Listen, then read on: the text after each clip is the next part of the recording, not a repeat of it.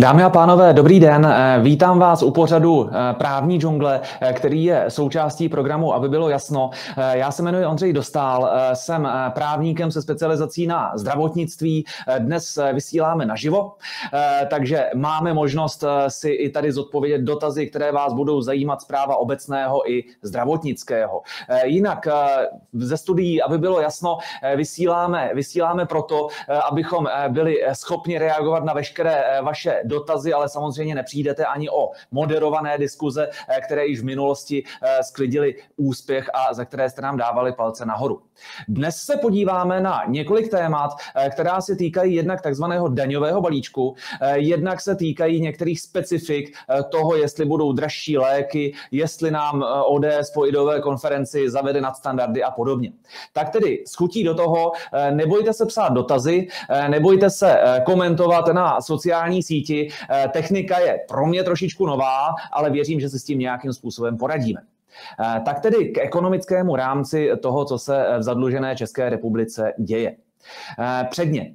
Eh, řekněme si otevřeně, že Česká republika bude bez ohledu na zvyšování daní, které probíhá, upadat do dluhů, pokud nebudeme dbát na naše hospodářství, průmysl, energetiku a prosperitu. Každé zdražení energií eh, kvůli Green Dealu a myslím povolenkám, každá zátěž z regulací, jako je Euro 7, každé poškození zahraničního obchodu snižuje naši možnost vyrábět, prodávat a vydělávat. Pokud nechceme chudnout, nesmíme se také nechat strhnout k hysterickým agendám agendám, eh, které politici milují, protože na nich můžou ukázat za naše peníze, jak jsou morální a skvělí, ale eh, v covidu nás stály takové peníze, že je budeme ještě dlouhá léta splácet. Eh, budeme je splácet v krácení důchodů, v horších veřejných službách, v daních, v odvodech a dalších nepříjemnostech. Tak se pojďme podívat, co nám vlastně vláda ušila tento čtvrtek.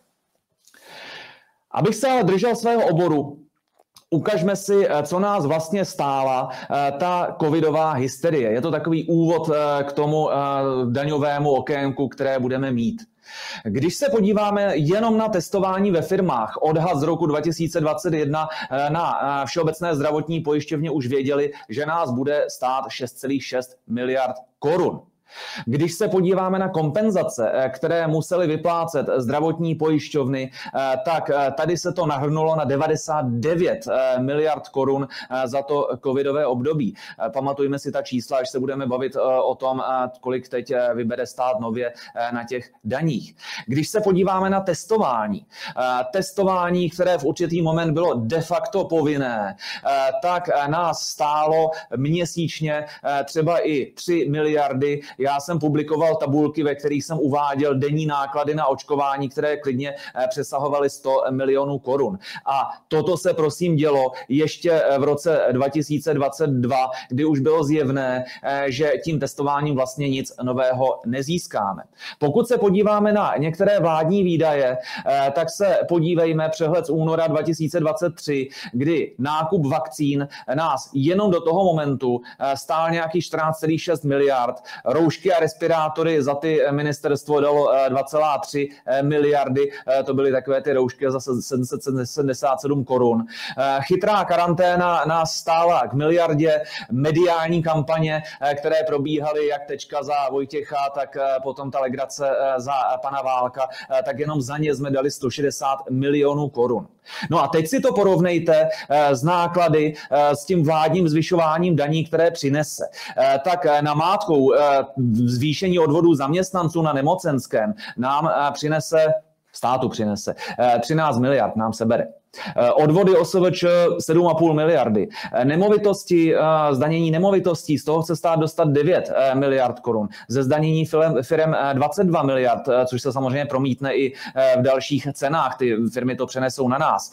Dohodáři, lidi, kteří pracují na dohody o provedení práce, tak zaplatí víc o 1,8 miliardy. Dálniční známka se pro každého z nás zdraží z 15 stovek na 2300. Čili teď budeme po korunkách se skládat na ten obrovský mejdán, který jsme udělali za toho covidu, kde, nám jen, kde nás jenom testy eh, stály eh, v řádech 10 miliard korun, jak jsem právně řekl. Pojďme se ještě podívat eh, na to eh, trošičku blíže, jak je to s očkováním. Očkování bylo extrémně drahé, což by tolik nevadilo tam, eh, kde se využilo alespoň pro ty skupiny, ve kterých pomáhalo, což aspoň v počátku očkování byly ti vysoce rizikoví, neprodělavší, kde to cenu mělo.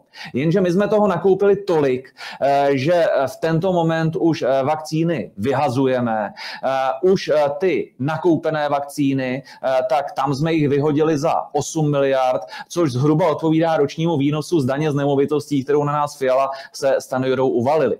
A další 4 miliardy nás eh, budou stát vakcíny až eh, do roku 2026, protože ačkoliv eh, se teď už očkuje jenom minimálně, tak stále musíme ta obrovská kvanta vakcín nakupovat. Pojďme si pustit, co nám k tomu říká pan ministr Válek.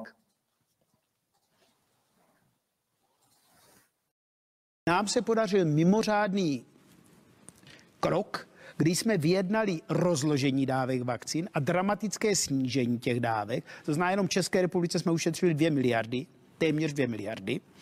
Ostatním. A na základě toho se strašně zvýšila, byla to opravdu zásluha našeho ministerstva, respektive pana náměstka Dvořáčka. Výrazně se zvýšil kredit našeho ministerstva. Začali nás poslouchat v rámci našeho předsednictví. Tak eh, pan ministr eh, považuje za svou eh, zásluhu, že rozloží ty dodávky vakcín až do roku 2026.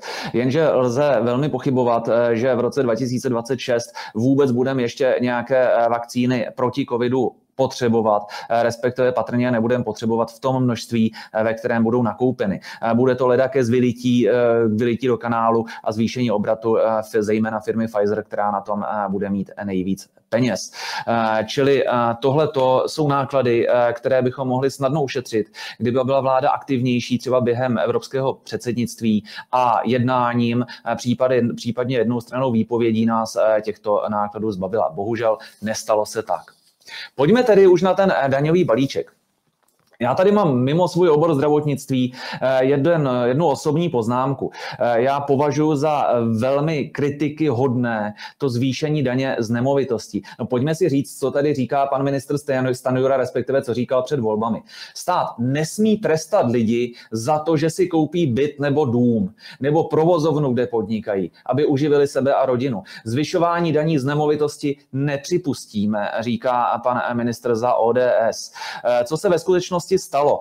Zvýšení daně z nemovitostí, na kterých odvedeme 9 miliard korun. My budujeme naše domovy z tvrdě zdaněných peněz. Uh, už jsme si museli uh, ty peníze zdanit z příjmu, pak z každé cihly, kterou jsme si koupili, jsme zaplatili DPH, abychom my a naši potomci uh, měli svoje jisté, nějakou střechu nad hlavou, i kdyby bylo nejhůř. A Fialová vláda nám právě vyslala signál, nic nemáte jisté, milí zletí. Myslím si, že kdyby toto vláda řekla před volbami, tak místo Eh, těch eh, volebních výsledků, které měli, tak by měli tak poloviční. Eh, řekl bych, že sliby pana Stanjuris před volbami, které jsme si ukazovali, tak jsou tak trošku lež nebo dezinformace nebo možná metafora, jak by řekl pan premiér. Možná pan Rakušan by řekl, že se jedná o pokus o rozklad demokracie, kdy politici před volbami říkají A a po volbách říkají vůbec ne a jo, prostě toto je, toto je politicky špatně a je to špatně i z hlediska eh, jakéhosi toho základu rodin, což ta nemovitost pro mnoho z nás je. Eh, mnozí z nich z nás zdědili eh, tu nemovitost po předcích, kteří se na to snažili a teď to budeme danit. Čili toto není vůbec hezké a jak říkám, dostaneme z toho pouhých 9 miliard, což je asi tak desetina toho, co jsme vyházeli vesele za plošné testování, jehož nákladová efektivita byla příšerná. Pojďme se podívat zpátky do zdravotnického práva na DPH na léky. A to z jednoho důvodu. Jednak eh, víme, že léky se zdraží, ale jednak také vidíme, jak je vláda brutálním způsobem nekompetentní. Eh, tady eh, mám výstřižek léky zdraží, i když Fiala tvrdil opak, víc zaplatí pacienti i pojišťovny a skutečně tomu tak je. Skutečně ty léky nepadají z 15% DPH na 12% DPH, ale stoupají, protože měli 10% sazbu DPH od, od toho roku 2015, kdy se tato třetí sazba zavedla. Těžko říct, jestli od roku 2015 žil pan ministr financí někde pod kamenem a tuhle naprosto základní věc neví. Popravdě řečeno nechápu, jak to může nevědět pan ministr Válek, který je odpovědný za cenotvorbu. Ale pojďme si opět pustit, co nám tady v televizi pana Stanjura říká těch léků, že docházelo trošku ke zmatení. My jsme to měli ve dvou kategoriích, když jste na to správně upozornil. Ta, která dneska byla v 10% sazbě, byla za 10 miliard ročně. Ta, která byla v 15% sazbě, byla za 140 miliard ročně. Takže v sumě je to výrazná úleva. Tak eh, léků eh, se nespotřebuje za 150 eh, miliard, jak říkal v televizi pan ministr. Ale to, co je podstatnější, těch léků v desetiprocentní sazbě se rozhodně nespotřebuje za 10 miliard. Eh, vždyť přece jenom centrové léky, to jsou třeba léky na rakovinu nebo na roztroušenou sklerózu nebo na další vážné nemoci, eh, stály v českém zdravotnictví něco jako 27 miliard korun, jestli si správně pamatuju statistiky eh, zdravotních pojišťoven. Ještě výrazně víc se dá za receptové léky, které jsou spolehlivě v 10% sazbě. To znamená, že když teď budou ve 12% sazbě DPH, tak samozřejmě ty 2%, ty 2% body se do té ceny promítnou. Kdo to zaplatí? Zaplatí to oproti tvrzení pana ministra eh, jednak zdravotní pojišťovny, eh, které to bude stát eh, v řádu jednotek miliard, jednak to bude stát pacienty, pokud se jedná o léky, které nejsou plně hrazené, které jsou hrazené pouze částečně, protože tyto léky na ty ten pacient dává peníze ze svého. Je hrozné, že pan ministr financí šíří i po tom, co na to byl upozorněn v televizi takové lži. No dobře, řekněme tomu alternativní alternativní fakta, stejně jako statistiky Eurostatu a to, co říkal pan premiér Fiala, byly alternativní fakta. V každém případě je to průšvih. A pokud je celá, celé řízení financí státu eh, takhle diletantské, jak vidíme na tom DPH na léky, eh, tak nechci vidět, kam nás to donese. Ale pojďme si poslechnout ještě jednu věc, eh, kdy nám pan ministr zkouší říct, že nás vlastně ochrání limity na doplatky na léky. Řekněme si, léků s ministrem zdravotnictví celá vláda spolupracuje na tom, aby v každé skupině léků byl jeden lék plně hrazený.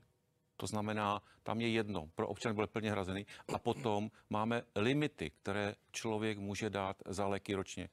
Ekonomicky aktivní 5 tisíc ročně, děti 0 až 18 let a pe, eh, seniori do 70 let 1000 korun ročně a seniori nad 70, korun, nad 70 let 500 korun ročně. A jedno, jestli DPH je 10, 12. Tak eh, dobré si říci i v rámci takového základního vzdělání ve zdravotnickém právu, co vlastně doplatky na léky, nebo ten limit na doplatky lék, léku, na léky eh, pochytá. To znamená, kde nás chrání a kde nás naopak vůbec nechrání. Je pravda, že eh, limit na doplatky na léky v zákoně existuje, ale rozhodně se do něj nepočítají léky, které nemají úhradu a které si pacient kupuje za vlastní. Takové peníze sice zaplatíme, ale do žádného limitu na doplatky se nám nezapočítají. Stejně tak, eh, kromě těchto obvykle levnějších léků, eh, jde o velmi drahé léky, eh, které SÚKL do úhrad nepustil právě kvůli tomu, že ještě nemají prokázanou dostatečnou nákladovou efektivitu. Možná si vzpomenete na případ Olivera a Maxíka dětí se spinální muskulární atrofií, na jejichž velmi drahé léky, jeden za 50 milionů, se pořádala sbírka. Tak i tyto léky nám poskočí patrně v tom zdanění výše, to znamená, že pro ty lidi to bude znamenat Eh, větší, eh, větší zátěž. Eh, stejně tak se nám zdraží kojenecká výživa, další věci. Toto jsou záležitosti, které nám úplně žádný limit na doplatky na léky nechytne. Takže je dobré vědět, kde jsme chráněni, ale kde už to tvrzení pana ministra, že nás vlastně ochrání limit na doplatky na léky, kde nás vlastně neochrání. Pojďme ale dále. Pojďme se podívat na další věc a to se týká řízení eh, zdravotnické politiky a aktuálního nedostatku léku. Eh, pustíme si zase na začátek to, co uslyšíte vy, já trošičku hůře, eh, co nám řekl pan ministr Válek k nedostatku léku a k tomu, jak je to ve Švýcarsku. Která země má úplně nejkatastrofálnější situaci s výpadky léčiv? No teď v současnosti Švýcarsko. Tak, a kde jsou nejdražší léky? Ve Švýcarsku. Kde jsou úhrady? Kde sídlí farmaprůmysl? Kde sídlí dvě největší farmafirmy? Roche a e, ve Švýcarsku. Kdo je největší exportér léku? Švýcarsko. To znamená, není ta situace tak jednoduchá, že když budete mít na území největší výrobce a budete nejlíp ty léky hradit, že byste byli bez problému. Protože Švýcaři to tak udělali a ve skutečnosti jsou v situaci, že dokonce museli redukovat předepisované množství antibiotiků jednotlivých pacientů. To je úplně v jiném levelu, než je to v České republice. Pojďme si k tomu opět eh, říct eh, nějaká fakta. Péče pana ministra o Švýcary je dojemná, ale měl by spíše eh, pečovat o eh, pacienty v České republice a starat se, proč oni nemají léky. Eh, ty příčiny jsou totiž různé.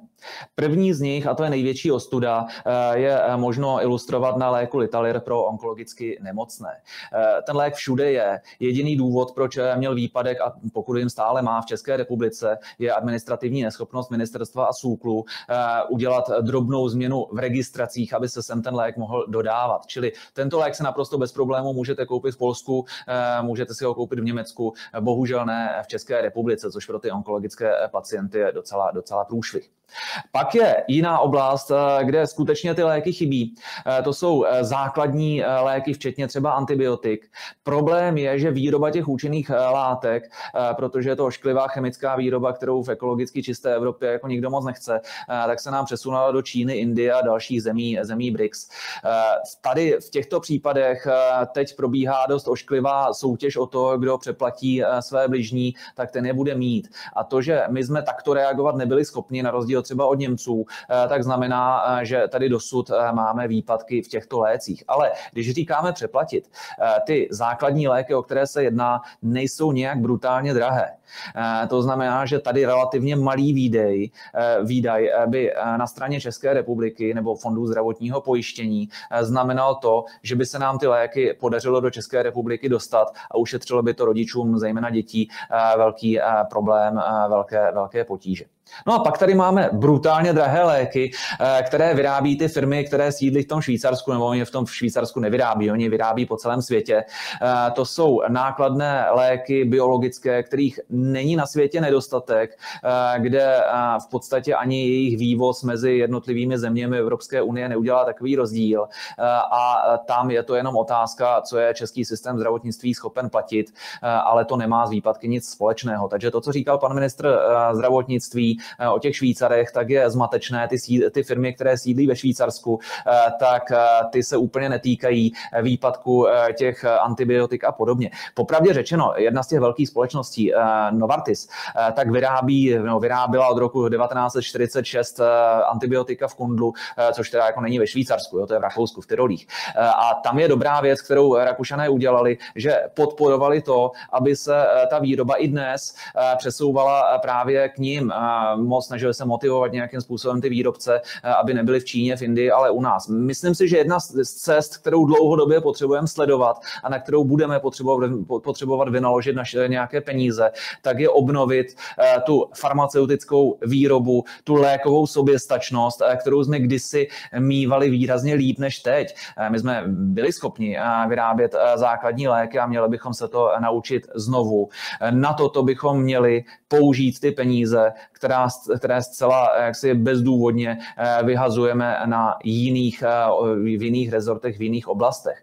Eh, protože je hezké umět válčit, ale pokud nám ti dodavatelé zastaví dodávky základních léčiv, tak budeme mít obrovský problém. Ta léková soběstačnost, ta léková suverenita je i otázka bezpečnostní. Takže toto si dejme jako téma zdravotnické politiky a tejme se případných kandidátů na budoucí ministry a premiéry, jestli pro toto budou ochotní udělat. Nyní se ale podívejme, jak si poradit. Eh, no, pan poradce pana premiéra nám radil jezdit do Polska pro léky. Máme tady krásný letáček, nám poslal jeden, jeden podporovatel. Prý už jsou v Praze léky, budou také v dalších městech. Ano, výstavka je putovní.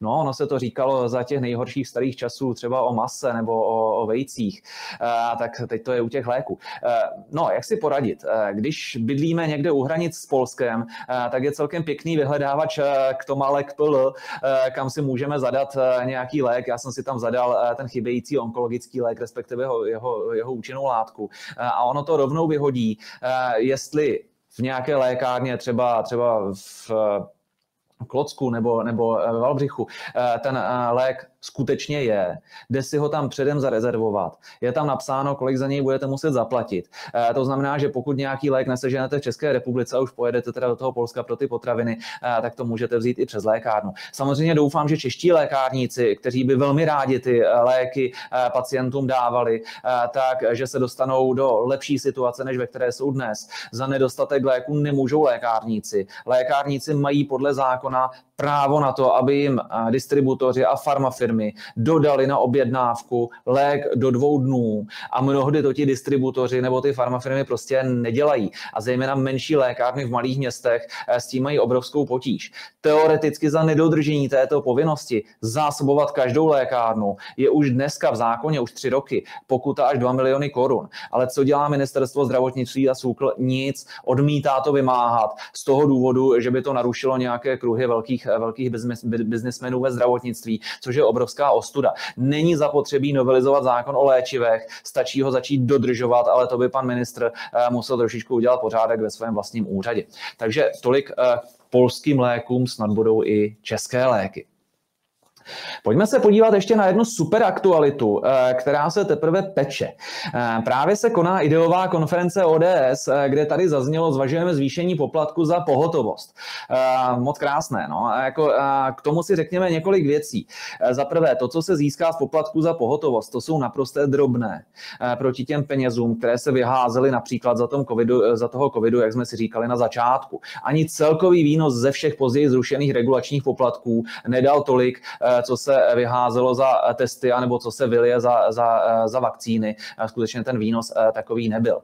Eh, ten druhý problém je, eh, že je sice krásné motivovat lidi k tomu, aby nechodili na pohotovost, respektive není to moc krásné, je to, je to, je to dle mého názoru špatně. Ale v takovém případě jim musíme dát možnost, aby tu běžnou péči měli možnost čerpat u svého praktického lékaře. Určitě by mnoho lidí nechodilo na pohotovost, pokud by fungovala návštěvní služba, která je ale bohužel příšerně financovaná takže pro ty lékaře, kteří, kteří, kteří slouží, představuje ztrátu. Už jsme si to i říkali v jednom z minulých dílů, aby bylo jasno.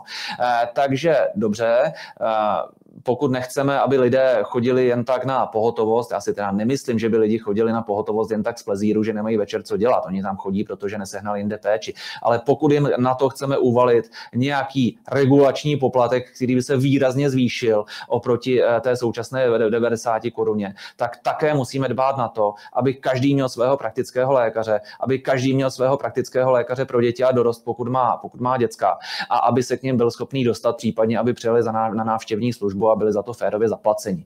Eh, toto jsou věci, o kterých musíme začít. Jinak k té ideové konferenci. Ke mně se dostala cestou médií eh, informace, že nějaká pracovní skupina eh, při ministerstvu připravuje zase nějaké zavedení, zavedení nadstandardů, nějaká možnost nebo spíš nutnost připlatit si nad základ. Problém je, že ani v tom materiálu nikdo nenapsal, co ten základ je. Jestli je to legartis péče, moderní, kvalitní, anebo jestli je to jenom nějaké přikládání žilou a pouštění pijavic. Čili toto budeme pozorně sledovat, můžeme se těšit na příští díly, abychom si řekli dřív, než se taková věc vůbec dostane do parlamentu nebo do sbírky zákonů, co to vlastně bude znamenat. A já bych tady teď eh, už rád ukončil svoji přednáškovou část. Eh, rád bych vás pozval i na eh, setkání naživo, která se budou konat po různých městech. Prosím, sledujte moje sociální sítě. A rád bych se s vámi podíval na dotazy, které mi posíláte a které tady běží v chatu. Je to pro mě poprvé, technika ještě není úplně mým bratrem, tak pokud bych to trošku kazil, tak mě omluvte, ale pouštíme se do toho. Tady proč právnická komora dovoluje balastní zákony, přílepky a nedbá na koherenci právního systému a jasné formulace? Česká republika má půlku zákonů z totality, další skupinu naprosto zbytečných prázdných zákonů. Eh, no, takhle. Eh, advokátní komora eh, nemůže vstupovat, rušit kruhy vlády a parlamentu České republiky. Ona nemůže napsat, tento zákon je špatný, ten neschvalit, respektive může to napsat, ale jenom jako připomínku. Ten, kdo má bdít nad kvalitou zákonů, je primárně to ministerstvo, které ten zákon připravuje. Potom takzvaná legislativní rada vlády, která má i svého ministra v této vládě. No a pak tady máme poslance koalice i opozice, kteří by měli ty chyby vychytat. Ale primární úkol mít kvalitní legislativu vychází z kvalitních legislativců na ministerstvu zdravotnictví, ve zdravotnictví tedy, jo, v jiných rezortech samozřejmě jinde. Jo, a když se vezmete, že na tom zdravotnictví stále pracují lidi, kteří za covidu zvládli 40krát prohrát u nejvyššího správního soudu a pak vydat ty, ty stejné chybné uh, lockdowny a další, další uh, restrikce znova, Eh, tak pokud od takových lidí čekáme, eh, že nám zkvalitní legislativu, že vychytají ty nesmysly, které tady máme z minula a napíší něco, co bude koncepčně fungovat, tak taková naděje tady není. Eh, ten způsob, jak to zlepšit, je přes politický proces. Je zapotřebí zvolit takové strany, takové poslance, kteří ustanoví takovou vládu, takového ministra, který si v tom úřadě, úřadě udělá pořádek a ten, ta změť chaotických právních předpisů se podaří aspoň trošku trošičku pročistit. Ono to potrvá, i kdyby tam přišel někdo geniální, tak to dva, tři roky potrvá, ale je zapotřebí přihlížet ve volbách k tomu, eh, aby se tam dostali lidé kompetentní a ne lidi, kteří ani neví, kolik je DPH na léky. Tak dále. Ondřej, co se týká těch vakcín, má to nějaký vývoj, žaloby, děje se vůbec něco okolo toho, eh, co Pfizer způsobil? Eh, tak eh, určitě sledujeme, co požaduje Evropský parlament, poslanci z několika zemí, bohužel ne z České republiky, co se týká uzavírá, procesu uzavírání té smlouvy mezi Pfizerem a Evropskou komisí. Běží tam i šetření Evropské prokuratury, které ti poslanci mohutně popohánějí. Takže doufám, že se nám z toho SMS-kování mezi panem Budlou a paní eh, Ursulou von der Leyen eh, podaří eh, dostat nějaké bližší informace a případně vyvodit nějakou odpovědnost při nejmenším politickou, možná i trestní, ale to teprve uvidíme. Určitě je dobré, teď budou evropské volby, tak dostat do Evropského parlamentu lidi stejně průbojné, jako jsou poslanci rumunští nebo němečtí, kteří se této iniciativy, iniciativy chopili, když to ti naši tam jenom sedí jak vrány a nedělají v tom nic. Stejně tak, když jsme byli předsednická země v tom minulém půlroce, tak se měl chopit pan ministr Válek nebo nějací jeho lidi té spontánně vzniklé iniciativy deseti zemí středo-východoevropských, které chtěli tu smlouvu přesmlouvat, nechtěli odebrat ty zbytečné vakcíny, ale naše předsednictví proto neudělalo vůbec nic, což je obrovská ostuda. Tam jsme se mohli zbavit toho balvanu, který nás bude stát ještě 4 miliardy, ale nestalo se to. Takže bohužel tato politická cesta se taky nepovedla. Takže jako bohužel do toho roku 2026 eh, asi ty 4 miliardy zaplatíme. Nedá se s tím udělat vůbec nic, možná po roce 2025, pokud vyměníme vládu, anebo tu stávající eh, nějakým způsobem dotlačíme k demisi, ale tam asi žádný, žádná ústavně eh, jaksi přípustná cesta jako v tenhle ten moment není. Tak to budeme platit. Hrozně se omlouvám za jako nepříznivou odpověď, ale prostě to tak je. Pojďme se podívat dále. Proč se u léků, které nejsou hrazeny ze zdravotního pojištění, podepisuje souhlas s podáním? Je to z důvodu, aby eh, se zdravotnické zařízení krylo v případě potíží. Tak eh, informovaný souhlas eh, bychom měli dát ke každé operaci, každému podání léku, protože pacient má ze zákona i z lékařské etiky právo vědět, co na něj lékař chystá, jaké jsou jiné možnosti léčby a podobně.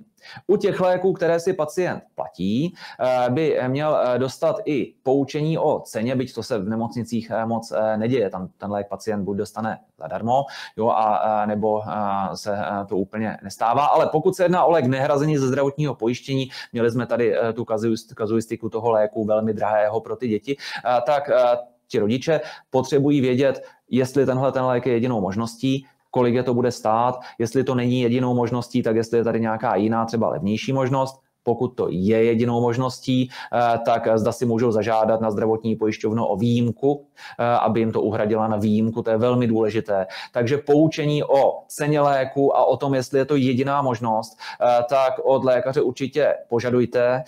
Tahle ta troška byrokracie vám může pomoci, pokud nebudete chtít ten lék platit ze svého, ale budete chtít uplatnit svůj, své právo, paragraf 16 zákona o veřejném zdravotním pojištění, procedura v paragrafu 19, jak ze ze zdravotní pojišťovny dostat eh, úhradu toho, co prostě potřebujete k záchraně života. Další dotaz. Jak je možné, že jim prochází protiprávní jednání, demokratické nebo totalitní, aby si vláda prosadila vše, kde jsou kontrolní mechanismy, které fungují v demokracii? Tak eh, kontrolním mechanismem je soudnictví, tam, kde můžeme napadnout nějaké zásahy do našich práv a svobod přímo, eh, což jsme za covidu dělali, jak já, tak mnozí kolegové, se kterými eh, se potkáváme nejenom na demonstracích, ale i v úzkém kruhu profesionálů a říkáme si, co by, co by se dalo dělat.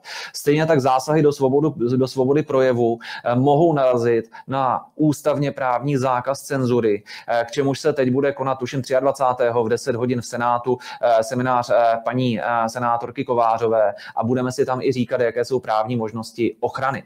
Stejně tak další důležitá právní možnost ochrany zvenku, když nejsme ve vládě, nemáme tu moc, je žádat o informace, eh, což jsme dělali jak za covidu, eh, tak to budeme dělat i nadále. A dá se ptát i na takové věci, eh, třeba jaká je reálná dostupnost zdravotní péče, praktika té návštěvní služby, dostupnost léku v regionech a podobně. Čili to jsou občanské nástroje, které se dají, dají udělat. Můžeme uplatnit svoje právo na svobodu zhromažďovací, jak jsem říkal i v televizi, k určité nelibosti některých komentátorů na Twitteru, že když jsme se sešli ve skoro 100 tisícovém počtu na Václavském náměstí, eh, tak to eh, nebyla žádná protiústavní akce, ale naopak akce souladná s ústavou. Naplnili jsme naše právo zhromažďovací a věřím, že jestli to takhle půjde dál, tak ho naplníme ještě několikrát. Eh, ono to má velmi silný psychologický efekt na tu vládu, i když tvrdí, že to neposlouchají, tak velmi pečlivě to poslouchají a jak se budou blížit volby, tak se těch demonstrací budou bát víc a víc. Děkuji za dotaz. Evropských voleb se neúčastním, eh, nesouhlasím s existencí té instituce, eh, domnívám se, že volbou bych jen legitimizoval její existenci. Nicméně díky za odpovědi. Eh, asi druhá půlka nějakého dotazu. Podívejte, ta situace je taková, že Česká republika v článku ústavy přenesla některé pravomoci nebo část tvorby předpisů na Evropskou unii pokud z Unie nevystoupíme, nebo než se tak stane, což i kdyby se tak Česká republika rozhodla, tak je to běh na, dlouhý proces, na, na, na dlouhou dobu, tak potřebujeme mít co nejúčinnější zastoupení eh, v orgánech Evropské unie. To znamená, těch eh, voleb se prosím zkuste i přes svoje výhrady vůči Unii jako takové zúčastnit, eh, protože právě volba lidí rozumných, lidí racionálních, kteří budou trošku brzdit ty iniciativy k různým agendám, agendám a šílenství a podobně, tak eh, bude důležitá. Za mě, eh, omlouvám se zase těm, eh, kterým nekápnu do noty, já jsem pro Evropskou unii v té podobě, ve které byla třeba před 30 lety nebo v té době, kdy jsme vstupovali, protože možnost v rámci Schengenu jezdit bez pasu do jiných zemí považuji, že je v pořádku. Myslím si, že je v pořádku i to, že máme základní svobody jednotného trhu. To znamená, že když jsem z příhraniční oblasti, kde není práce, tak si můžu tu práci najít pěkně placenou eh, za čárou. Eh, mnoho lidí, mnoho lidí, mnoho vesnic z tohle toho žije. Považuji za docela fajn věc, že když vyjedu do Německa nebo do Rakouska na lyže eh, a zlomím si, zlomím si tam nohu, tak budu kryt českým systémem zdravotního pojištění, že o, tě, o tyhle ty věci se nemusím starat. A pro lidi, kteří podnikají, tak je velice důležité, že můžou svoje výrobky a svoje služby prodávat do zahraničí. Čili z tohle hlediska myslím si, že tyhle ty části Evropské unie dávají smysl. Mně úplně nedávají smysl ty přehnané regulace, jako to zmíněné Euro 7, eh, nebo některé věci, které si týkají třeba Green Dealu. Eh, s těma mám osobně problém. Eh, takže myslím si, že jak si udržet tu Evropskou unii na úzdě pomocí právě volby těch, kteří jsou spíše pro návrat do těch, do těch jako omezenějších časů evropské integrace, by nám mohlo pomoci. Tolik můj názor. Samozřejmě máte právo na svůj názor, který může být zcela opačný. Jste ještě za Piráty, děkuji. Eh, ne, já jsem nestraník v tento moment. Eh, nestraníkem jsem se stal z toho důvodu, že jsem i kandidoval v naší obci, eh, kde se na strany nehraje. Tam se kandiduje za Sokoly, hasiče, fotbalisty a podobně. Já jsem stále v kontaktu s tou částí Pirátů, kteří se hodně starali o stíhání korupce a podobně. Tam si myslím, že tahle ta větev toho, co odpracovali, byla důležitá.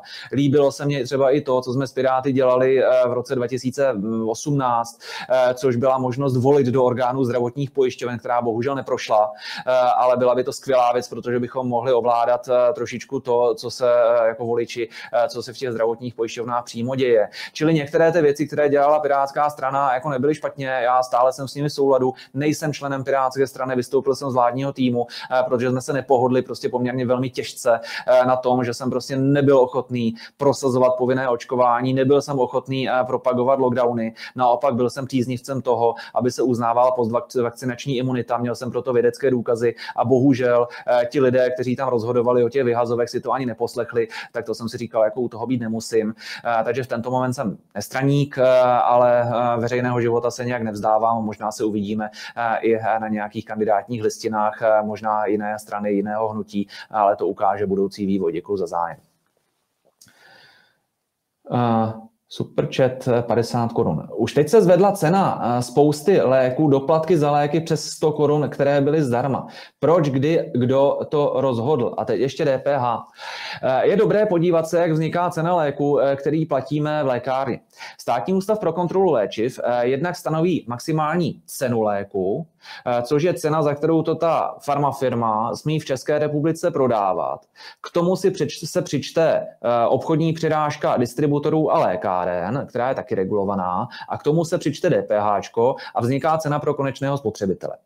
Cena pro konečného spotřebitele. Pak státní ústav pro kontrolu léčiv stanoví úhradu Eh, úhrada je buď rovná té ceně pro konečného spotřebitele, v takovém případě se jedná o bezdoplatkový lék, ten máme vždycky zadarmo, anebo je nižší než ta maximální cena a v takovém případě ten rozdíl mezi tou maximální cenou a maximální úhradou je doplatek. V minulých dobách eh, tomu bylo mnohdy tak, že když se ten lék podařilo nakoupit za míň té lékárně, než byla ta maximální cena, tak ta skutečná cena eh, nebyla vyšší než ta úhrada. To znamená, že eh, pojišťovna zaplatila úhradu, ale ta pokryla celou cenu toho léku. To znamená, že pacient nic nedoplácel. Jo? Bohužel eh, s tím, jak eh, se trošičku upadá do krize eh, a některé ty léky jsou hůře dostupné, tak ty, které dostupné jsou, tak jsou spíše dostupné, že ta farmafirma využije plné té ceny. To znamená, ten lék se stane doplatkovým. Nebo do malé lékárny ten lék sice doputuje, ale ta farmafirma nebo ti distributoři diskriminují na té ceně léků. To znamená, že ten samý lék, který ve velkém městě koupíte bez doplatku, tak v té malé lékárně bude doplatkový, ale za to nemůže může ten lékárník, ten na tom léku může být třeba tratný. Ten problém je, že prostě mu byl eh, do, eh, za nevýhodných podmínek. No a protože jsme si řekli, že DPH na léky se zvyšuje o 2% body a to DPH se nám automaticky promítne i v té maximální ceně, eh, i v té úhradě, tak samozřejmě cena i úhrada těch léčiv stoupnou, ale ty léky, které nejsou hrazeny ze zdravotního pojištění, tak těm stoupne jenom ta cena. Eh, to znamená, ty budou o ty 2% body DPH eh, eh, podraženy. Ono to není tolik, ale jako určitě se to některých lidí, kteří spotřebovávají léků více, protože jsou nemocní, tak se jich to nepříznivě dotkne. Stejně tak mimochodem vzrůstá ta korporátní daň. Já jsem to neřekl dostatečně podrobně, ale zdražuje se nebo zvyšuje se daň z příjmu právnických osob z 19 na 21%, jestli se nemýlím. A samozřejmě i toto dodatečné zdanění všech těch podniků, všech těch lékáren, distributorů, eh, všech, eh, kteří v tomto podnikají, tak se zase do těch cen promítne. Jo, eh, takže zase nemůžeme čekat, že ty léky budeme dostávat tak levně, jako by to bylo bez toho daňového balíčku. Takže bohužel musíme, musíme hledat, kde jsou ty léky levné, ale ne vždycky se nám je podaří sehnat bez doplatku. Další dotaz. Dobrý večer. Jak se dá čemukoliv bránit v Evropské unii, když naši zastupitelé hlasují pro zákaz VETA? Děkuji a hezký, hezký večer. No a to veto eh, bylo eh, je důležitou, důležitým nástrojem ochrany suverenity těch jednotlivých členských států, které si můžou klidně říci, i když jste se na tom všichni ostatní zhodli, tak prostě my to nechceme. Jo, to veto je extrémně důležité, zejména pro menší státy, které nemají tu vyjednávací sílu, jako třeba ne, jako Německo nebo Francie. A proto jsem pro, aby to, na čem se v celé Evropě zhodneme, tak skutečně musela odsouhlasit vždycky i Česká republika. To znamená, aby to právo VETA bylo zachováno. Ono se namítá, že to snižuje akceschopnost Evropské unie jako celku, ale dokud Evropská unie není jaksi plnotučnou federací, ve které by nezáleželo na tom, co si myslí nějaký členský stát, jako Česká republika, eh, tak eh, jako rozhodně eh, to veto bychom si měli chránit, zachovat a zase volit takové reprezentanty, kteří nám, kteří nám budou v tomto jaksi padat do noty. Pořád poslouchám, co je špatného. Je vůbec něco dobrého? A tak je. Eh, jako eh, mohlo by být hůř, eh, mohla by být válka v České republice, mohlo by dojít ke krizi řeckého typu. Úkolem politiků, vládců je zajistit mír a prosperitu a musíme volit takové, kteří k tomuto budou směřovat. Takže doufám, že se podaří tu prosperitu České republiky. Máme skvělou energetiku, která je schopná vyrábět levně energie. Máme skvělý, skvělý průmysl. To, co jsme schopni vyrobit, to jsme schopni vyvážet vyvážet eh, do mnoha států na světě, eh, pokud si sami nebudeme ten eh, obchod kazit tím, že budeme na některé země hnusní jenom proto, že se nám, že se nám něco nelíbí v jejich vnitřní politice. Čili ta, jako Česká republika jako taková je života schopná. Jsem rád, že jsem občanem České republiky. Dává to smysl. Máme tady zdravě skeptický přístup k mnoha nesmyslům, které trápí třeba některé jiné země na světě. Takže zbývá jenom to, abychom se starali o věci veřejné, abychom chodili k volbám, abychom se občas zhromáždili, řekli, co se nám nelíbí a bude to zase všechno v pořádku. Dobrý den, rád bych strávil několik let na cestách po světě. Eh, ZPMV chce prohlášení, že budu pojištěncem jinde a pokud to po návratu nedoložím, zaplatím dluh, eh, který bude částka, jako bych byl na území České republiky. Eh, tady je naším vodítkem jednak úvodní část zákona 4897 sbírky o veřejném zdravotním pojištění, která říká, kdo se stává pojištěncem, účastníkem systému zdravotního pojištění a kdy také přestává být tím pojištěncem. Pokud vědu například dlouhodobě do jiné země, třeba do Německa nebo do Rakouska, eh, budu tam pracovat, budu tam mít eh, stálý eh, pracovní úvazek, budu tam mít trvalý pobyt, tak se stanu účastníkem systému zdravotního pojištění německého nebo rakouského a přestanu být účastníkem toho českého systému zdravotního pojištění.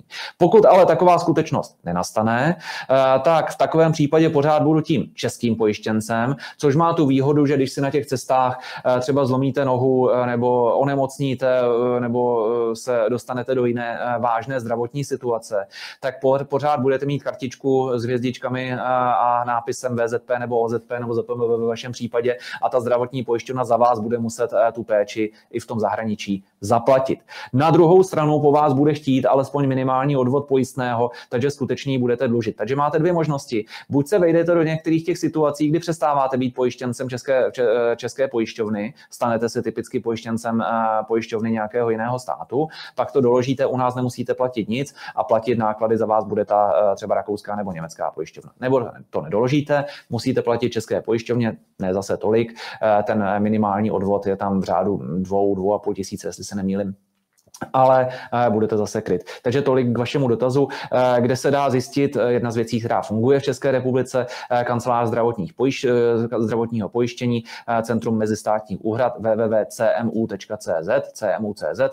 Tam se podíváte, do jaké země jedete, jaké podmínky tam platí a jak je to s tím vznikem a zánikem pojištění. Dělá tam pan doktor Švec, můj kolega, když to je inteligentní člověk, takže, takže tam se dozvíte, jak to je. Pojďme dále. Dobrý večer, mám dotaz ohledně stomatologie. Je normální, aby za ošetření kanálku a následně nové korunky chtěl stomatolog 27 tisíc. Zubaři se nechávají platit přímo. Na co je mi zdravotní pojištění? Tak předně. U stomatologie platí, že hrazeny ze zdravotního pojištění jsou pouze některé výkony. Jiné ty pokročilé jsou přímo zákonem z té úhrady vyřazeny. Jednak si můžete najít ty, které jsou a které nejsou hrazeny v tom zákoně přímo. Jednak když přijdete k zubaři, tak by vám měl poradit, které máte nárok dostat zadarmo a které nikoliv. Toto máte možnost po něm požadovat. S tím, že pokud ten lékař, ten zubař, je smluvním lékařem vaší zdravotní pojišťovny, tak to, co máte hrazeno, vám poskytne na pojišťovnu tedy zadarmo, jak tomu je, je povinen tak učinit, nemůže po vás chtít žádné další peníze.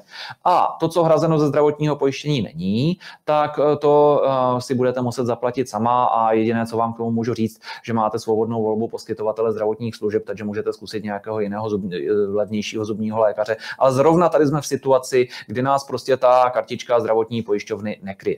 Pokud přijdeme k zubaři, který nemá smlouvu se zdravotní pojišťovnou, eh, tak ani to, co je hrazeno ze zákona, vám eh, neposkytne zadarmo, protože lidově řečeno eh, není vaším smluvním servisem. V takovém případě vy máte možnost obrátit se, na svoji zdravotní pojišťovnu a požadovat a třeba i tu zdravotní pojišťovnu kvůli tomu žalovat nebo se na ní stěžovat, aby vám toho smluvního zubaře ten smluvní servis skutečně zajistila, protože za ty obrovské odvody, které zdravotním pojišťovnám platíme, je zase toto jejich povinnost vůči nám. A skutečně i ústavní soud řekl, že na to můžeme tu zdravotní pojišťovnu žalovat. Správně by ministerstvo zdravotnictví mělo vykonávat dohled nad zdravotními pojišťovnami, že skutečně zajišťují eh, rovnou dostupnost eh, všech zdravotních služeb, včetně té zubařiny. Ministerstvo může uložit pokutu až 10 milionů korun zdravotní pojišťovně, na kterou si někdo stěžoval, že nezajistila péči. Ale tě, jako množství pokut, které to ministerstvo uložilo, je pokud vím zero, nula a hrozně špatně. To ministerstvo se o to nestará, ačkoliv by se o to starat nemělo. Válek, eh, pan ministr tvrdil, že prý jako je to věc těch pojišťoven. Ne, není to věc pojišťoven, to ministerstvo nad nimi vykonává, má vykonávat kontrolu a nedělá to. Tady zase k tomu, co je dobře, co je špatně. Zákony jsou v pořádku, tady ty zákony nepotřebují upravit. Tady je zapotřebí, aby se změnila praxe ministerstva zdravotnictví v kontrole zdravotních pojišťoven a tím ty zdravotní pojišťovny začaly zajišťovat i toho zubaře každému z vás. Dotaz. Jak je možné, že nebylo, napad, že nebylo napadnutí rozhodnutí Rycheckého o umožnění vytvoření pěti koalice již v průběhu eh, předvolební kampaně? Něco je hodně špatně. Eh, tady je dobré si říci, eh, že nadústavní soud v České republice není. Pokud dojde k nálezu ústavního soudu, který něco nějak rozhodne, tak se proti tomu není kam odvolat. Jo, prostě jediná možnost, jak zvrátit to, jak rozhoduje ústavní soud, je příště zvolit takového prezidenta, který ve spolupráci se Senátem má právo určit na 10 let soudce ústavního soudu a ten je musí určit takové, aby dodržovali ústavu. Tady, co ten ústavní soud ale zrušil, to je dobré si uvědomit. On nevytvořil žádné pravidla, která, žádná pravidla, která by zvýhodňovala pěti koalici. Ústavní soud netvoří zákony, ústavní soud ruší zákony. On zrušil kus té před, předchozí eh, právní úpravy a to, jak eh, se vytvořila ta nová pravidla, to už je v gesci parlamentu České republiky. Změnit volební zákon je možné cestou parlamentních voleb. Mimochodem, teď se takto bude sahat do té korespondenční volby. Takže zase, pokud se vám nelíbí, jak jsou nastavená pravidla eh, pro volby, tak je potřeba přijít k těm příštím volbám, eh, zvolit podle těch stávajících pravidel, naházet co nejvíc hlasů eh, té straně nebo koalici, která, se kterou se stotožňujete a doufat eh, nebo nechat si od ní předem jasně říct a dát na tu ruku, jak ty volební, ta volební pravidla upraví. Já jsem osobně přesvědčený, že volební kvórum 5%, kvůli kterému obrovské množství hlasů propadlo a kvůli kterému obrovské množství lidí není dneska v podstatě politicky zastoupeno, tak to 5% volební kvórum je špatně mělo by být sníženo. Stejně tak jsem přesvědčený, eh, že není úplně dobře, eh, že volíme po krajích, ale eh, do celostátního parlamentu. Takže já si nemůžu zvolit nikoho z plzeňského kraje, kdo třeba kandiduje v Ostravě nebo v Ústí, přestože by mi ten člověk byl hrozně sympatický, protože já můžu volit jenom v rámci toho svého kraje. Takže i toto bych rád viděl změněné. Stejně tak jsem přesvědčený, že, bych, že nepotřebujeme 200 poslanců, že by nám stačila polovina klidně stovka eh, těch eh, poslanců máme zbytečně moc, eh, ale spíš, aby se tam dali vybrat lidé celorepublikově, kteří budou kvalitní a kteří budou mít i tým, který jim umožní ty zákony vytvářet, vytvářet kvalitně. Dotaz. Co si myslíte o tom, že některé lékárny si mohou dovolit masivní výdaje na reklamy, mnohé zejména v těch nejvíce sledovaných časech? Nebylo by dobré se právě těm vyhýbat? No, bohužel na tom českém lék, lékárenském trhu dostali hrozným způsobem v minulých letech za uši ty malé lékárny, ty samostatné, na rozdíl třeba od jiných, jiných evropských zemí. A naopak ty lékárenské řetězce, zejména pokud jsou propojeny s distribucí, tak mají obrovskou tržní sílu. Eh, oni můžou stlačit toho výrobce na nizoučké ceny eh, a pak eh, můžou být přitom stále stejně drazí pro ty pacienty a ještě jim zbydou peníze na, na masivní, masivní televizní, televizní kampaně. Jestli je to tak dobře, o tom nejsem přesvědčen. Jsem přesvědčen, že to lékárenství by mělo být méně biznesem a kšiftem a více zdravotní péčí. A vážím se zejména těch lékárníků, kteří svoji práci vnímají jako profesi. To znamená, umí pacientovi správně poradit, když dva lékaři lékaři nezávisle na sobě pacientovi předepíšou dva léky, eh, které se nesmí dávat zároveň, eh, tak na to ten eh, lékárník upozorní, umí pro pacienta připravit lék tak, aby pro toho pacienta byl vhodný. Čili to lékárenství má být zdravotní péče. Ta, ti lékárníci by především za tuto odbornost měli být placeni a měli by být méně závislí na tom, jak se jim podaří obstát na tom velice divokém lékovém trhu, kde pravidla hospodářské soutěže bohužel nejsou dostatečně vymáhána. Ale to jsem trošku odbočil. Já doufám, že tedy lékárníci budou více eh, placeni za tu odbornou práci a méně za to, eh, jak se jim podaří udělat reklamu a přitáhnout nejvíce lidí. Doporučil bych vám vyhledat lékárníka, eh, který vám skutečně na, vás, na váš dotaz dobře poradí, který je schopen připravit vám lék, i když bude malinko dražší třeba na doplatku, protože budete vědět, že jste v rukou odborníka. Další dotaz. Dobrý večer. Kdo řeší, prosím vás, nedostatek klinických logopedů? Mám nemluvící dítě a sehnat v blízkém okolí je nyní nereálné. Eh, stejně tak, v té míře, ve které, jak už jsem říkal dříve u stomatologů, tak jednáli se o službu hrazenou ze zdravotního pojištění, tak je právní povinností zdravotních pojišťoven zaplatit, zajistit, zajistit dostupnost časovou i místní, to znamená tak, aby ta péče byla dostupná. Týká se to jakékoliv profese, ať už lékařské nebo nelékařské, ať už nemocnic, praktických lékařů, ambulantních specialistů. A je zapotřebí, abyste se i v tomto združovali a naučili se ozvat. Ono vést soudní spor se zdravotní pojišťovnou nebo si není stěžovat, aby vám zajistila dostupnost péče z pohledu jednotlivce, je velice těžké. Ale když se třeba domluvíte, řeknete svému starostovi, eh, více starostů se domluví eh, v, nějaký, v nějaké skupině obcí a ta iniciativa si udělá společně, tak máte šanci, že zdravotní pojišťovnou a její kontrolní místo ministerstvo zdravotnictví donutíte k tomu, aby ta péče skutečně byla. My jsme si už toto odzkoušeli, když zkrachovala nemocnice ve Šluknovském výběžku v Domburku, eh, tak eh, tam byla velmi iniciativní skupina, skupina starostů i tamní senátor, pan Linhard, kterého si, kterého si vážím. A podařilo se nějakým způsobem tlačit zdravotní pojišťovny a ministerstvo, aby tam alespoň v nějakém rozsahu ta zdravotní péče zajištěna byla.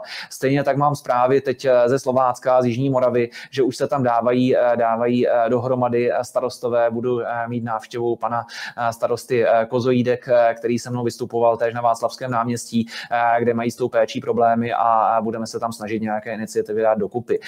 Stejně tak v Královéhradeckém kraji, kde jezdím přednášet, tak tam už se dává dohromady iniciativa pacientů, aby se ve spolupráci s těmi, kteří tam třeba řídí obce, kraj, tak aby ta dostupnost péče byla lepší. Je důležité i mimo volby eh, ta vaše občanská práva vykonávat, eh, protože jinak nebudou naplněná, zůstanou jenom v papírech, v zákonech a v realitě se nestanou a k tomu se vám pokusíme i cestou tady našich pořadů a besed eh, poradit, pomoci najít cestu. Máme ještě nějaké další dotazy? Pokud můžu, tak bych v takovém případě uh, měl jeden uh, tady na dopisy diváků, protože lidé mě i píší do e-mailu. Uh, tady píše sledující, celou covidovou dobu vás sleduji, mám schované vaše rady a v rámci známých jich ší, šířím, děkuji za to. Dnes se ptám, manžel navštívil obvodní lékařku, protože je delší dobu nachlazený a běžná léčba nezabralo. Paní doktorka je vždy velmi střícná, ochotná, nemáme výhrady, nicméně včera manželovi vytkla, že vstoupil do ordinace bez roušky na argument, že roušky jsou snad zrušenému odpověděla, že na vysích dveří upozornění, pokud přichází s respiračním omezením, má si nasadit roušku. Další krok byl test na COVID. Manžel nechtěl jít do konfliktu, tak se testovat nechal, výsledek byl negativní. Eh, musím, musíme se opravdu nechat testovat, než nás někdo vyšetří, nebo tohle už neplatí. Eh, žádná vládou zavedená povinnost eh, nosit roušky nebo se nechat testovat, abychom mohli čerpat zdravotní péči, v tento moment neplatí. Pokud jde o ty testy, tak pokud vysloveně pacient nemá příznaky covidu, tak není důvodné, aby byl testován. Lékař mu může ten test navrhnout, musí ho poučit, proč to chce, ale pacient má právo dát takzvaný negativní revers, čili informovaně toto vyšetření odmítnout. S těmi rouškami, eh, tam je to složitější, ale z dobrého důvodu. Eh, každé zdravotnické zařízení má právo vydat si tzv. vnitřní řád a ten zejména v období respiračních chorob, chřipek a tak dále může nařídit, že buď třeba nemůžou návštěvy do nemocnice, nebo když tam jdou a jedná se o nějaké eh, oddělení vážně nemocných, takže si to roušku musí vzít. Tohle není jenom covidová věc, tohle to platilo i před covidem a myslím si, že je v zásadě v pořádku Eh, to dodržet a to i s ohledem na ty ostatní pacienty, eh, kteří kdyby od vás chytli nějaké to respirační onemocnění, eh, tak by to pro ně mohlo znamenat obrovský problém. Jo, čili donutit vás testování, no, podmínit testováním na COVID, poskytnutí běžné zdravotní péče dnes dle mého názoru možné není.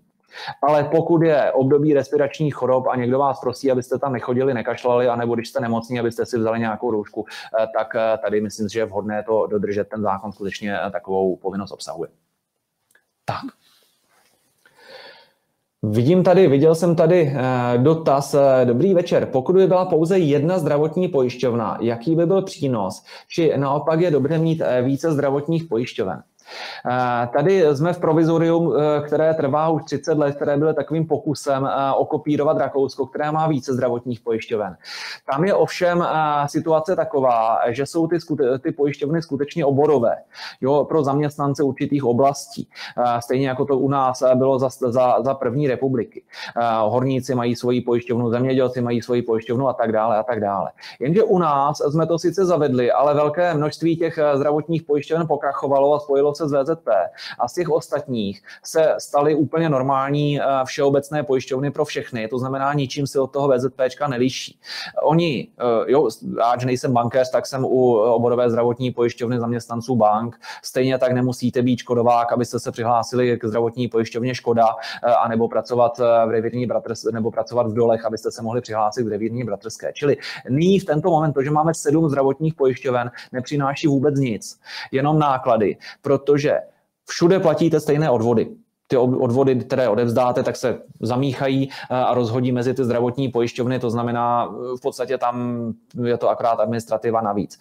Všechny zdravotní pojišťovny musí zajistit stejný rozsah zákonné péče. Eh, nemůže jedna pojišťovna říct, že vám zajistí více, zuba, více stomatologické péče, než stanoví zákon, nebo naopak méně. Jo, všechny to mají stejné, ten, ten, ten balík péče. Stejně tak ty zdravotní pojišťovny v podstatě všechny mají uzavřeny smlouvy se všemi nemocnicemi nemocnicemi. To je výjimka, když nějaká, nějaká eh, pojišťovna nemá, nemá uzavřenou s eh, nemocnicí smlouvu. Takže kdybychom z nich udělali jednu, uh, oni to nejsou pojišťovny, jo, to jsou spíše veřejné fondy. Nesmíme si pod nimi představovat něco jako třeba kooperativu nebo českou pojišťovnu. Jo, to jsou soukromí pojišťovny. Ty zdravotní pojišťovny jsou veřejné pojišťovny. Jsou to veřejné fondy, kam platíme veřejné peníze, povinné odvody. Takže pokud by byla jedna pojišťovna, tak by to znamenalo úsporu v řády jednotek miliard na jejich provozu patrně by to představovalo obrovskou úsporu eh, v plítvání, které dnes vyplývá z toho, eh, že je sedm smluv, sedm vykazování, sedm jo, odvodů musí udělat někdo jo, v podniku, kdo tam dělá mzdy a odvody. Jo, čili té administrativy je strašně moc a vznikají z toho i nesmysly, kdy, ty sama, kdy ta samá péče kvůli absurdním úhradovým předpisům je v té samé nemocnici hrazena výrazně odlišně podle toho, jestli je to pojištěnec VZ, VZP nebo OZP a ani ty pojišťovny, ani ty nemocnice tím nic nemůžou dělat, protože to stanoví úhradová vyhláška ministerstva zdravotnictví. Čili zkráceně, pokud bychom chtěli ušetřit uh, aspoň tolik peněz, kolik teď nás přinutí uh, platit jako daň z nemovitostí, uh, tak sloučení zdravotních pojišťoven by k tomu určitě vedlo. Dámy a pánové, začínáme se chýlit ke konci. Já vám moc děkuji za vaši pozornost. V závěrečném slovu bych vás rád pozval jak na další setkání tady naživo, které občas budeme dělat, tak i k sledování dalších pořadů, aby bylo jasno, kde budeme vystupovat aktuálním otázkám i nejenom já, ale i další řečníci specializovaní na jiné oblasti. Budu velmi rád, pokud se zúčastníte našich besed naživo, které bude pořádat, jak aby bylo jasno v rámci Bobotur, tak i občas se budeme moct setkat třeba v rámci Zlatých špendlíků nebo nějakých dalších společenských aktivit. Sledujte tedy, kdy kam jedeme a tam se budete mít možnost zeptat i naživo. Budu rád, když přijdete, ta návštěvnost je obvykle špičková, takže jsem za to rád. Přeji vám hezký večer, přeji vám hodně štěstí ve vaší práci, ve vašich životech a těším se na další sledání v právní džungli s Ondřejem Dostálem. Děkuji.